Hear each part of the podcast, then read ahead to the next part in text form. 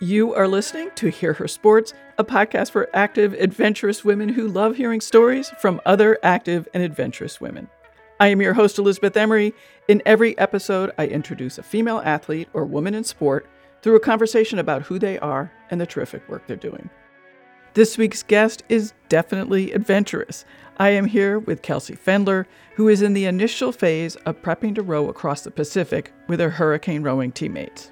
She took the time to talk about what all of that looks like. We talk about what's involved in the Great Pacific Race, how anyone can do it as long as they go through all the preparation requirements, what that prep is, how Kelsey and her three teammates are tackling those things, team dynamics in tight quarters for what they hope will be about a month in the ocean, and what the physical training looks like. Kelsey also shares stories from her work as a river guide, female role models, and what drives her. That's quite a lot, so let's get on with today's episode with ocean rower Kelsey Pfendler. Since she was 18 years old, Kelsey Pfendler has been working on water and in boats of all kinds. She's been a professional Grand Canyon boatman and river guide for 10 years, where she rows boats loaded with gear and passengers along 226 mile trips in every weather condition imaginable from spring through fall. Kelsey also currently pilots motorboats for the United States Geological Survey Fish Study Group, and now she is preparing to row from San Francisco to Hawaii with her Hericane rowing teammates in the Great Pacific Race. This race will certainly be a huge challenge, but Kelsey is no stranger to the perseverance needed to smile in the face of physical and environmental adversity. So she's really looking forward to this year of planning and preparation. Working with a strong group of women is exactly where Kelsey thrives. She believes training to break the women's ocean rowing world record alongside her strong teammates, Sierra Myers and sisters Jennifer and Kristen Hofer, will be a deeply transformational experience. They all share that same dream. Well, hi, Kelsey. I appreciate you being here. Hi, thank you so much for having me. Oh, yeah, it's a real pleasure. Thank you. So, I want to start just by you telling me like what exactly you're doing in this race, the Great Pacific Race.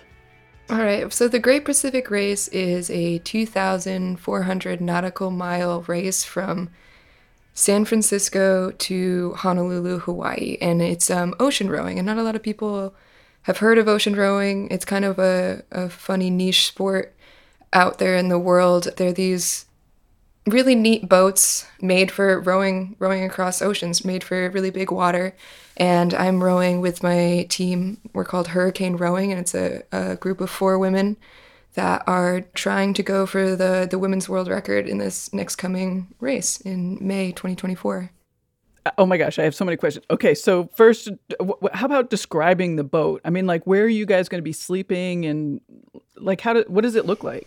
Oh yeah, that's that's it's very funny because it's, it's usually the first question that you're asked after you tell someone that you're rowing from San Francisco to Hawaii is what does the boat look like? And it's they're really neat boats. They are usually fiberglass. There are some that are made out of wood, but the boat that we want to purchase is a fiberglass boat. And um, there's different sizes depending on your crew. There's people that row solo, there's people that row in pairs, and there's teams of three, four, and five we're a team of four, so we'd be looking at what's called like an R45. Um, it's about 28 feet long. It's got two cabins on each end. They're watertight cabins, so you're sharing a cabin with one other teammate and you're rotating in shifts, so you're never usually sleeping together unless you guys have to throw out the sea anchor and bunk down and hang out together in the tiny cabin. And then there's in the center, there's a kind of a flat deck with two rowing benches and obviously your oar sets. And it's got everything that you need to live for up to 60, 90 days for your whole crossing, depending on how long it takes you. Um, you can make water on the boat. You can make your food on the boat. You can do everything that you need to live right on the boat and sustain yourself that way. Where's the kitchen? Or is there a kitchen? There is no kitchen. um, there is no kitchen. It's a um, Jetboil and dehydrated food. But yeah. Explain the boiling of the like how how are you boiling water? So Jetboils are kind of neat little backpacking items. They run off of small canisters of gas and you can Got just okay. boil water quickly and it's usually just if you're familiar with backpacking food, it's dehydrated food that Sure. you just add water and eventually it becomes edible. And so that's the only thing that you're going to be eating is this dehydrated food? Um, no, we we'll bring other things. We're we're required to bring I think five thousand calories per person per day as a minimum bare requirement for the race to make sure that we have enough food to sustain ourselves. A lot of people lose a lot of weight on these races because um, it's just really hard to eat enough calories to not lose weight. So we're required to bring lots of food. So I think a lot of our main staple will probably be this dehydrated food, but you bring extras, kind of creature comfort things. I've learned from doing a lot of long trips is it's really nice to have some of your favorite snacks. They really motivate, at least me, I'm very food motivated when it comes to doing anything. Um, if I know that I have one of my favorite snacks, it can really get me through a lot. So I think it depends on the person what what you want to bring because it's very individual what people crave.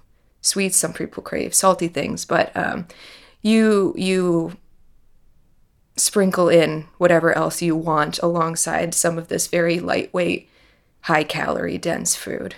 Right. Yeah. I did read that a lot of people lose weight. That's super interesting. Just, you know, like how can you like how can you prepare in a way not to have that happen so much? So, we've been talking to a lot of people that have done different ocean rows and have done the Pacific row.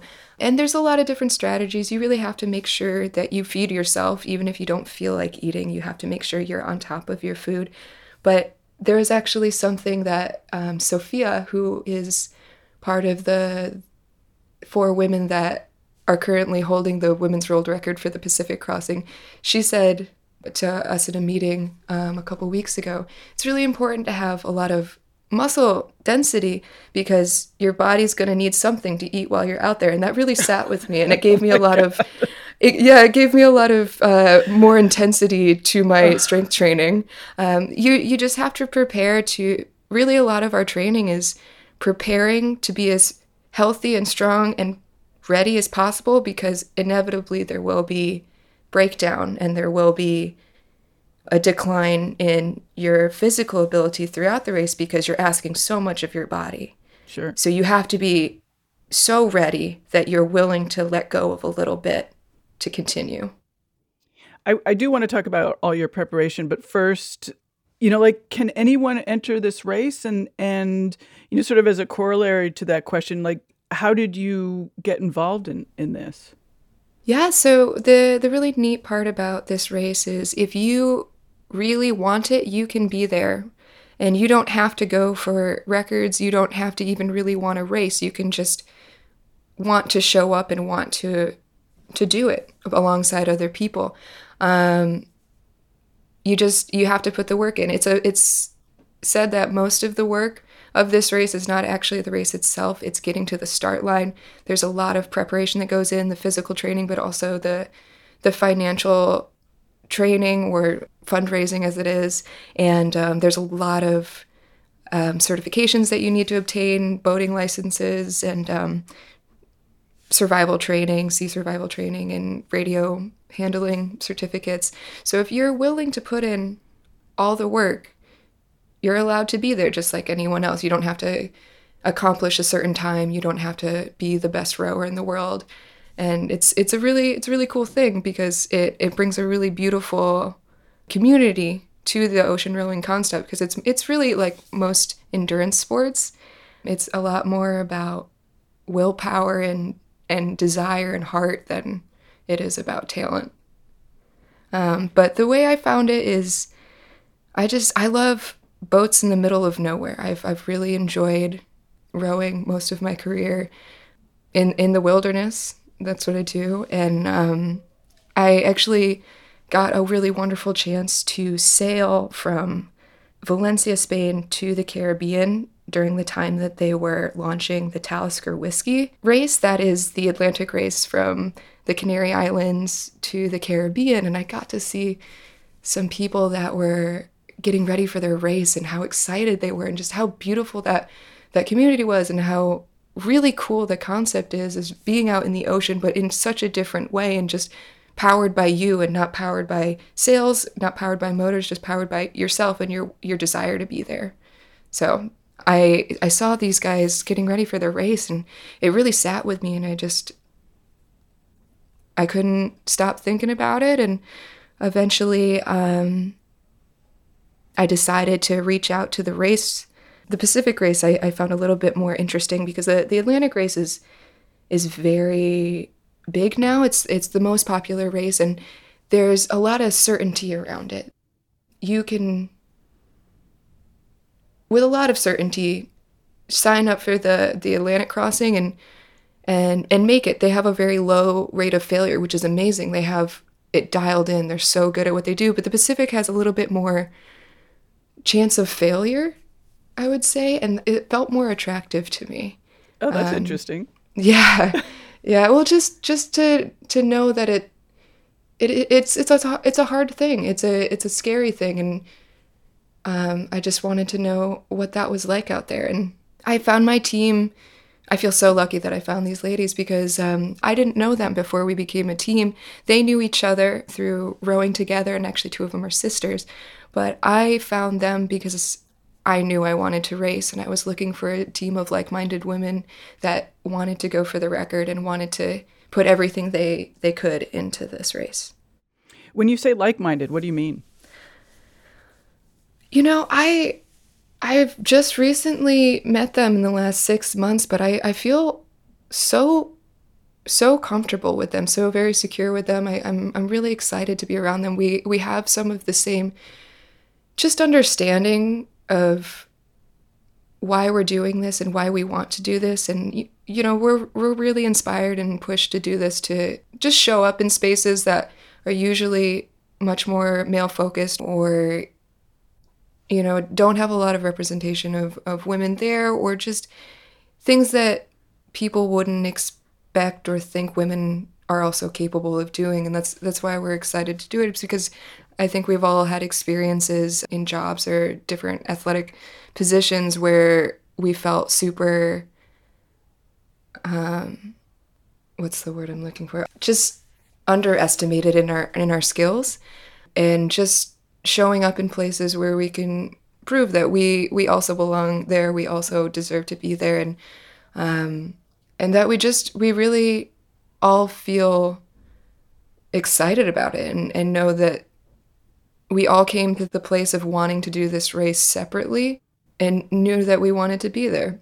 So it's it's really cool to have that that no one really took any convincing to to come along is really important too because everyone needs to want to be there for their own self as well as the team. Also, that we want to try to be really, really good and try to be as fast as possible going through this. Yeah, we're all just really excited about trying to go for the record as well. And we know that we want to try as hard as we can. So I, I have full confidence that they're going to train as hard as they can. And I know that I have people that I'm training for. So it really does give all of us a, a boost to know we have someone else that we're working hard for as well. So it's just I'm really excited to to be with these guys. It's a it's a really cool feeling. I'm really motivated by um, being on a team, and this is a team that I couldn't ask for anything better. I think team endeavors are so interesting and fun, but also challenging you know, and you guys are all going to be on a very small boat together for a pretty long time. You know, are you thinking about how to manage sort of the the team dynamic, personal relationship aspect of it? Absolutely. We we talk about that a lot and oh, we really? think about it a lot. Yeah, we do. It's actually a big part of it for us and we we've been exploring different ways to to work on that and we we have so many meetings and we talk so very often just to get to know each other as as well as we can. And um, we've talked about different ways to figure out ourselves a little bit more and how we need to be talked to in in those moments when we are tired and angry and over it and don't want to do it. So we can communicate that to each other and we're we're trying to figure out just each other in general and how we need to be treated and and um, how to support each other. And I think that's a really big part of our culture as a team right now is trying to create a really strong relationship with one another and be really transparent, really open, and also just as supportive as we can be with each other. We're also doing uh, little challenges amongst each other. Weekly or bi weekly, we um, propose something that we're going to do every day the whole week that puts us outside of our comfort zone. And last week we were um, we are doing a lot of meditation, ah. and that's something we've been trying to just focus on is the the mental preparedness of the the race as well because a lot of it is is a is a mental race. Sure. One of the things that immediately I think about in that situation, if I were in it, is that it would be tough for me to get the alone time that I need. I mean, it sounds like the way the boat is set up that every two hours, each of the athletes is going to have that alone time. Is that correct? Yeah. So the way the race works is you do two hour shifts. Two hours is rowing, two hours is trying to sleep or eat or do whatever else you need to, to keep yourself okay during that time. So you you do get the alone time. I think a lot of that alone time will be spent sleeping. But that's another part of just the the mental portion of it is having the relationship with the people that you can you can get what you need while you're still around them. Have you ever done anything like this or have any of you done anything like this? I have experience with long trips around people from working in Grand Canyon and the people are always there and you're working a lot and you're always on. And I also I did a sailing trip on an Atlantic crossing, but I, was on a sailboat. So the sailboat was bigger, but it was still hard to escape if you needed to. But you you find ways to keep yourself happy and sane even when you're around people, I think in that instance, if you put the work in to know what you need in those moments. Well, why don't you introduce the team a little bit before we go on to sort of how all of you are preparing? We have Kristen and Jen are actually sisters, so they've known each other for a long time. Jen um, rowed in college, and that's how she met Sierra, who's our, our other teammate. They both rowed in college together. Kristen, actually, while she was in Hawaii doing some botany work, she raced outrigger canoes, so they've got some really cool background there. And Sierra was actually a competitive power lifter for a time. Um, so they've all got really wonderful backgrounds in in rowing and athletics, and it just makes a really really awesome, well-rounded group of group of ladies. I'm really excited to work with. I want to talk about preparation, and as you've indicated, there's all different kinds of preparation. So let's start with just sort of the very basic physical training that you guys are doing? And is there anybody that's guiding that? So we we've actually been discussing getting a strength trainer, but we have had the guidance of an alumni from Jen and Sierra's college, who is the rowing coach at the college that they went to, and she's been kind of guiding us in in our journey with that. But what we're doing is a, a lot of strength training and just a lot of time with cardio. We're doing a lot of time on the erg and a lot of time running, a lot of time just kind of living in that heart rate zone where you can you can build up your your capacity. But like I said before, the the strength training is often an, an overlooked piece of the training that's actually incredibly important. So we're doing a lot of that as well. And do you have a like when when you're actually racing? Are you going to be watching your heart rate? No. Right. Okay. No. Um. But it's it's more just the preparedness, and really when we're, we're racing, but we're not going fast. You can't you can't sprint for sure. thirty days. so it's really just being able to sustain that movement for you know 30 days two hours on two hours off that's what we're trying to train for is just building up the endurance, the strength, the the stamina to be able to just continue even when you don't want to just to continue on. Okay, and so in terms of mental training, what are you guys are doing? And you know, like immediately I start thinking of you know, lack of sleep and you know, some of the other stuff that we s- spoke about, but also, you know, there's things like fear of the water, the ocean, the just the strain of the physical duress? What we're doing to prepare mentally, we're we're spending a lot of time just working on our team dynamics, making sure that we are strong as a unit, that we can get through anything. We'll have to take a lot of sailing, eh, well, certifications. Usually they're for sailing, but they also apply in this. They're keelboat certifications, short range radio certifications. We need to have sea survival training. Um, so those are all pieces of the puzzle that go into your preparedness for it. Um, but also just knowing yourself enough to know how to comfort yourself when things get really really hard and how to push through that. So we're we're just working on trying to find really creative ways to make each other and ourselves uncomfortable or find ways to be uncomfortable and find comfort in the discomfort, I guess. So we have been trying to be a little creative about that lately, and just with like little challenges to each other or, all right, this is going to be a cold shower, not a hot shower. You can do this.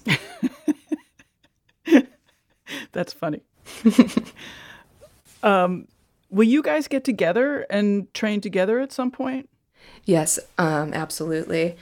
Okay. We're planning to all be together the last six months of our training, either in Oregon or we've been talking about going down to California to be closer to where our boat will be and it's easier to get out on the water and do some longer rows. But our plan is all be together at least six to seven months out and, and train together pretty consistently. And at that time, you'll have the boat also. That's the dream. Okay. okay. And so, okay, so what what other planning are you having to do or preparing that you're having to do? I mean, there's fundraising you mentioned and I imagine there's a lot of sort of logistical kind of things like just getting all the food together and stuff like that. Yeah, um we have all the certifications we need to take and there's a, a whole list of that and then the physical training goes on top of that. And then there comes in the the outreach the social media that we need to be doing to kind of gain presence. And then on top of all of that is the the sponsorships that we're we're trying to get because the boats are expensive and the the race is expensive. And like anything races take money. So we um, that that is it becomes into a, a second full-time job is getting prepared for that whole portion of it. Um, reaching out to companies talking to sponsors getting our boat together getting all the gear needed and having a plan for that knowing the food we need and all the little intricate details of that. And also we have to be as self-sufficient as possible out there. If something breaks we have to fix it. If anyone comes to to help us it disqualifies us. There is a follow boat for all for the race, just one. But if they come and have to save us, you know, we're disqualified. So we need to be able to fix everything ourselves. So um, I've been learning a lot about electricity and how to rewire things. And um, oh wow, yeah, I, I mean, you have to account for everything. If something breaks, you must fix it. We have to learn every little piece of the boat because if if something goes wrong, it's just us and our hands and maybe a couple tools that we thought of to bring. So knowing the parts of that are really important. We've been talking to a lot of people that have done these races, and a lot of our questions are what broke for you? Because everything breaks. Something's going to break. It's just, can you be prepared for that broken thing and know how to fix it? How are you finding, or uh, not just you, but how is the team finding sort of that aspect of it? And I also would say, like, how are you finding, you know, like reaching out to the sponsors? I mean, is this something that's a fun portion for you? I think I think we are having fun with it. It's you know, it's a lot of work, it's a lot of effort, it's a lot of training and thinking about it, but I I'm enjoying I'm enjoying it and just it makes it even more of an exciting idea to be able to be out there eventually. I know when we've finally done this mountain of paperwork and fundraising and training and we're finally out there, it'll just be like this blissful vacation it's not going to be a vacation, but it'll, it'll feel like it after we've completed all of this. Sure. Do you have a sense of what you're looking forward to, or is it too early for that? Like during the race? Uh, I mean, I, I love I love boats in the middle of nowhere. I love just being being out somewhere doing something so simple. Um, I like the simplicity of your life when you do really long trips like that um, where it's just eat, sleep, row, repeat, do it again. And things become a lot smaller and simpler and beautiful because then you can take more time to appreciate the stuff around you. And, you know, your, your whole world is in a 28 foot boat, and that's what you get. And it can be really beautiful like that. It's sort of romanticized. Yeah. In a way. You know, sort of this vision of, uh, I don't know, solitude and getting away from social media, I guess. Except you guys aren't going to be. You're going to be working. Yeah, we're media. we're going to try to. That's that's a little part of it with the sponsorship. Is you you gotta you gotta thank the people. Yeah, yeah. Let's talk about your own athletic background. Okay. How did you get started in in sports? Uh, when I was younger, I competitively swam. I've always really loved the water. But when I was 18, I started whitewater rafting. I went on a rafting trip for my 18th birthday. My mom took me, and I was so amazed by the guides and that I had no idea that that was a job that you could do. That after the trip, I, I kind of cornered one of them and I didn't let them leave until they told me how I could become a guide. And then the next day, I just kept showing up and I worked for free all summer until I um, until I could get my guide's license they invited me back the next year, and that was kind of it. I I never stopped guiding. I've been uh, a river guide since I was 18. I went from New York, where I grew up on the rivers out there. I moved to Colorado to work on the Arkansas, and now I'm working in, in Grand Canyon, rowing boats and, and also driving motorboats down there. And I followed the the spark, the thing that really made me excited, and it was always boats and water and finding a new way to to be part of that. That must be cool to be in the Grand Canyon like all summer, all year. Oh, it's it's it's really magical down there. It's one of the my favorite places. Yeah. It's uh it's it's it's hard to explain because it's it you know the trips are really hard, they're really long, but it I when I'm down there there's nowhere else I'd want to be. Are the people that you're guiding are are they experienced? Are they new to this? Oh, usually they they've never camped in their whole lives. Really? Oh yeah, yeah. Most of the time, actually. Yeah. So you're you're doing a lot of hand holding. Yeah. Um, along with that, but it's you know it's a it's a privilege to show people a place that you love and convince them that it's really important because the more people that see some of our wild spaces and the more people that get memories in places like that, the more they're going to care about it and the more they're going to want to protect it. For sure. And that's how I, I, I try to think about it is it's a privilege to, to show people um, these places. I've heard that that business is very male dominated. How's it been for you? It is. Um, it's getting a lot better. It was a very slow going, especially in the beginning of the commercial work um, especially in like the 70s, 80s. Um, it's getting a little bit better. I wouldn't say that in any way we are close to, to equal. And it takes, in my experience, it takes more work to get to the same place. But, you know, I think that's one of the things that has made me better is I know that I have to work just as hard or harder, three times as hard to to get the same job or the same opportunities. So it's made me a better guide for it um, in the end.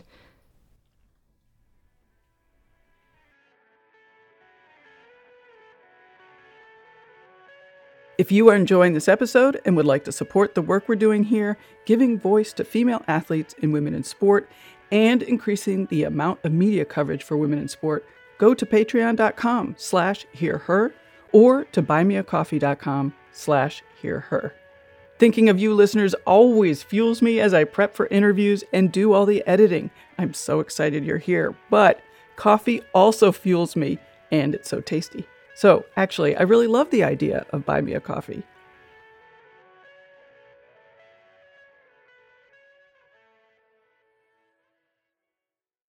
Have you ever wanted to know how to win a Formula One Grand Prix? I mean, really know. Know about the driver tactics from the cockpit, the strategy calls from the pit wall, and even the mind games in the paddock. There's a lot more that goes into winning a Grand Prix than just 90 minutes of racing. So every week on the F1 Strategy Report, we're taking a deep dive into the decisions that shape every result. Hey there, my name is Michael Laminato, and every week I'm joined by an expert guest from the paddock to talk through the big calls that won the race and the missteps that resulted in bitter defeat. Before every race, we'll look back at the previous year's result and consult the current form guide, and we'll be in your feed after every Grand Prix dissecting the outcome and what it means for the championship. So, for your regular hit of Formula One analysis, subscribe to the F1 Strategy Report wherever you get your favourite podcasts. The Strategy Report is a Beer podcast on the Evergreen Podcasts Network. My name's Michael Lamonato, and I'll catch you after the checkered flag. Now, let's get back to Kelsey Pfendler, who is preparing to row across the Pacific with her team, Hericane Rowing, in the Great Pacific Race starting May 2024. You mentioned representation, and we're sort of talking about it here as well. You know, like I, this is something I've been thinking about a lot lately. Is just you know, like why is it in, so important? You know, like sometimes I think, you know, why can't we just go ahead and do things without having seen someone else do it before? But it's You not know- always possible. Well, I think I think it's it's so interesting because it's like a it's like an understanding of what people can and cannot do with your limited scope of what the thing is. And I kind of look at this from my my rafting career is there's been countless times where I've had a guest come up to me after a trip and say, "You know, I really didn't think you'd be as good at your job as you are because you're so small or a lady." But it's just I I really love being able to to change people's perspective about it, but it is hard too. Um, I, I talk about having a guide personality and having my other personality, and my guide personality is this really tough, gritty, forceful. Some would say bossy personality because you have to cultivate this thing because you're constantly convincing someone that you're you're also allowed to be there, or you should be there, or you're just as good at your job which oftentimes you're if you're one of the few women there people assume you're probably not as good as the other guys but most of the time if you see a woman standing in a room with a bunch of men and they all do the same job the woman's probably really good at her job because she really fought to be there. And i think if you keep showing up and the more people that you see or that you wouldn't expect to be there and they're doing just as good or they're doing the job as much as anyone else, it, it really shifts that perspective of what people are capable of because we like to put people in boxes of what they do and what they don't do. Um, so I just think showing up in, in different ways and, and challenging those perspectives of what people think you are you can do or a person can be capable of is is really important. Is this sort of front and center in your job, like all the time? Do you think about it all the time? Um, I would say it runs in the background. It's kind of like background software for me now because I do I have very much cultivated this this uh, this persona that I don't always think is like my actual persona, but I, I do it for the the guests because you know it's a it's a position where they are afraid and they a lot of the times they're nervous and they've never done this before and it is it is dangerous in a sense so their their worst tendencies come out and they often will doubt more often a, a smaller smaller woman than they would doubt their their big strong savior so i try to to cultivate this larger than life personality to, to show them i can be just as big Wow. Yeah. What about the girls that show up on the trip? Are there girls and like how do they react to you? I think a lot now people are just relieved, um, especially women. They're just like, they're relieved. And it really does add a sense of just more comfort. It can be a very comforting thing, especially if it's just a, a, a group of men and you're the one of the few women there. It can, it can feel uncomfortable. So I think a lot of the time they're just, they feel more comfortable having just like another woman there that they can confide in, especially if there's any type of medical issue going on and they don't really want to talk to a man about. It's very often they'll come to me. I'm I'm so happy to be there for that. Do the girls look up to you? Do they notice that you're female? you know what I mean? Like does it does that is that important to them, do you think? I don't know. I hope it I hope it feels it just feels good to have that. I just I hope it's like a nice experience to just be reminded that like, oh, of course. Like I could be here too.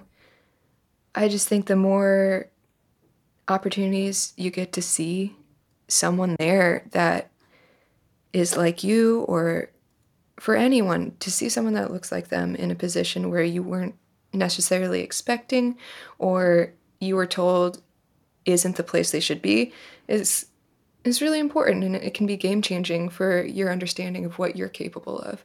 I know for me in my career, the female role models that I got to see and the people that I looked up to were so important. They were they were everything to my development in in sports and in, in whitewater and in any any of the competitions I did. I just I I think having them there is is someone to look up to and someone to see yourself becoming is so important for your futures and your ability to like dream up what you can do is I know for me had been always really important.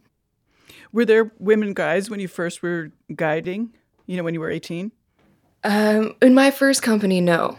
No, they did not exist. And then moving to Colorado, there was some more and then Grand Canyon, there there's a there's a handful of us in my in my company, but I have a, a couple role models that I really look up to. Um, one is now her her name's Connie. She actually is our motor mechanic now. She works on all of our motors for our motorboats, and she was one of the very first female guides down in Grand Canyon. And being able to talk to her and hear her stories and and just and just listen to her and absorb her knowledge has been this privilege that I, I can't even measure. It's been so important to me and being able to just hang out with her. She's she's like a she's like a god to me sometimes. She's so wonderful. Well, just really hearing all the stuff that she had to go through and her grit sure. and her personality and how how strong she is. Just just seeing that I think gave me strength to do anything and just being able to come to her with with some of the things that I don't I didn't know if anyone else would understand or like hey I'm having a problem with this and she'd be like oh just do that. It's fine. Here's here's the solution. Right. and I was like oh my god no one else would have this answer for me. Right. um, and it's just always wonderful. I'm just super impressed that you know like at 18 with no other female guides you know like as an example you were like I want to do this yeah, I don't I don't know what it was. It was just this absolute spark of something. It just it really felt strong to me and I I I grew up in like a really small town.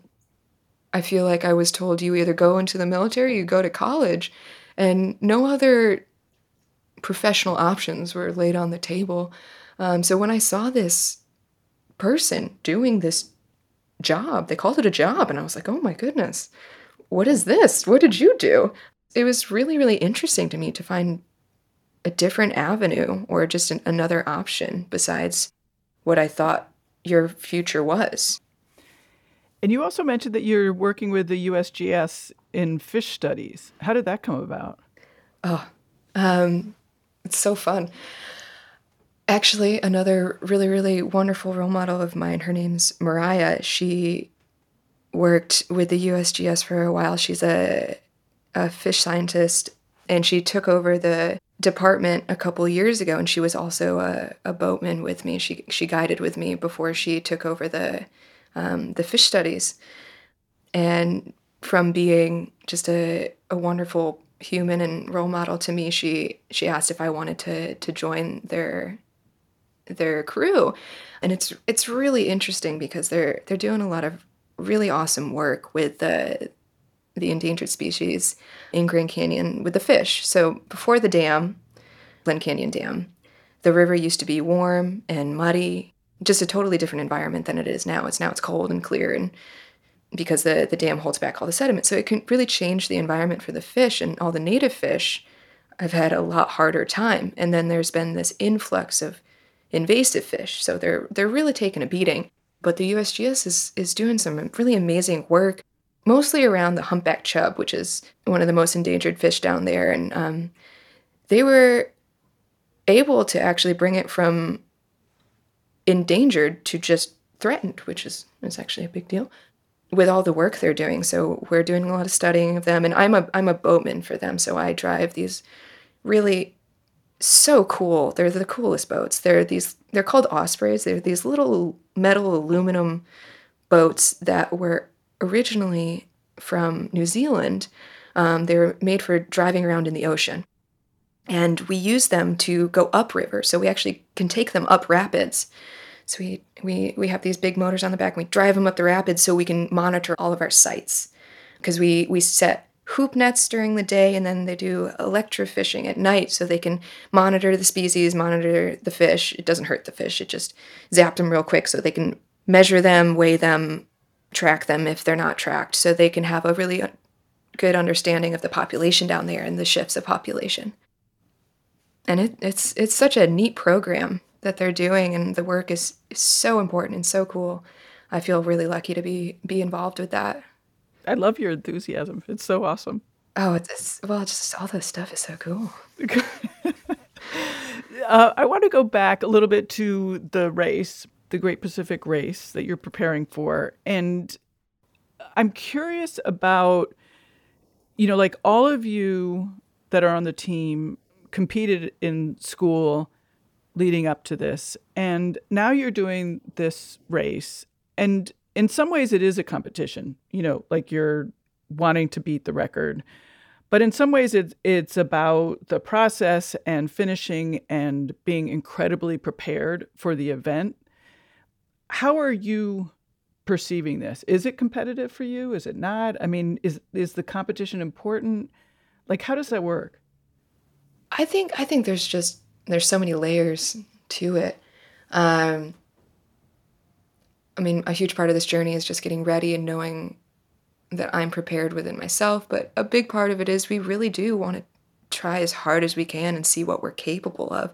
So I don't know. Competition is a is a funny word because I don't know if we're racing against anyone but ourselves and like what what we think we're capable of. A lot of the the record will come down to weather in reality. Mm-hmm. So if we have horrible weather or we there's hurricanes, then you know, the the chances are lower. But if we have good weather, we're, we don't want to stand in our own way of being able to achieve breaking the, the women's record. So I, I think it's a there's there's a lot there's a lot to it, but competition is a, is hard when you're you're really just racing against your own abilities. I'm so fascinated by this whole idea of competition and not competition and like I mean, I'm way. How old are you? I'm 28. Yeah, see, I'm way older than you, and like certainly, I'm never gonna compete at the level that I was when I was in my 20s, and so it like sort of how do you figure that all in? It's interesting. Yeah, but it's it's beautiful because there's just still opportunities. It, competition is never a great word unless you you're really trying to reach like a certain time goal but like you can you can participate in so many things in to so late in your age without trying to to beat a record or trying to uh, achieve a certain time just to be there i think is awesome. And that's that's the cool thing about this race is there's going to be people that are just that just want to be there. And that's just as valid and just as important and almost more important for the culture of, of sports is people that just do it because they enjoy it not just because they want to gain valor I totally agree. And for me, success is always being prepared, you know, feeling yeah. like I've done myself proper by being on the start line or, you know, the beginning properly prepared. Yeah, knowing knowing you did everything you could for the moment that you've been working towards is, is really all it is. Exactly. Yeah. Do you have a sense of what success will be like or feel like or how you'll think about the race once it's done? I mean, are you thinking about that at all? Yeah, absolutely. I've, I've thought about it a lot because that was actually something we talked about when we were just forming as a team. And I, I said, you know, if we don't end up, if we know we're not on track to get the record, is this going to ruin your trip? And, and we all agreed that absolutely not. We're there for different reasons as well. We, we want to be there. We want to experience the trip as well. Um, so, you know, if we if we have to fight through four different hurricanes and we show up 90 days later, I'm still going to call that a success, maybe even more of a success than breaking the record. Do you have a sense of what failure is like? Um, I think failure would be not not being able to make it to the start line for any reason, injury, lack of funds, or maybe you know, it would be it'd be hard to have to not finish if something happened, you know, if something broke and we couldn't fix it or any of those, but you know, you can only prepare for what you're capable of and we're going to make sure that we are capable of anything that is within our ability. So we're trying to learn everything. We're trying to be as prepared as possible. We're trying to be physically prepared, but some things are just out of your hands. And I wouldn't call it a failure if we didn't finish. We'd just have to try again. right? Definitely. It'd be a learning experience and a test run. Right. Well, cool. This has been amazing. Thank you.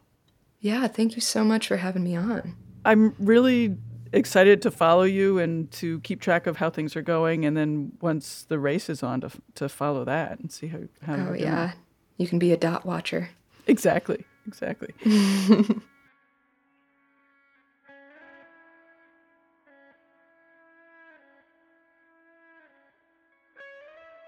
Thank you again, Kelsey, for being on the podcast and for dealing with all the tech issues that we had. Really appreciate your patience and generosity for finding time to talk all the way from Spain. Great to have you all listening and spreading the word about the show. Do tell your friends about the athletes you are meeting on Hear Her Sports. It makes a difference for this show and also for women's sports and female athletes in general. Small steps by each of us individually moves us all forward a bit at a time. Remember to visit the show notes for links to what Kelsey and I talked about, including links to follow the Great Pacific Race and Hericane Racing. Hear Her Sports is a proud member of Evergreen Podcasts. For more information or to check out other shows on the network, please visit evergreenpodcasts.com. A good place to start is, of course, Women's Running Stories and Keeping Track. Both are other female athlete podcasts I know that you'll love. You can reach me by sending an email to Elizabeth at hearhersports.com or connect through social at hearhersports. Until next time, bye bye.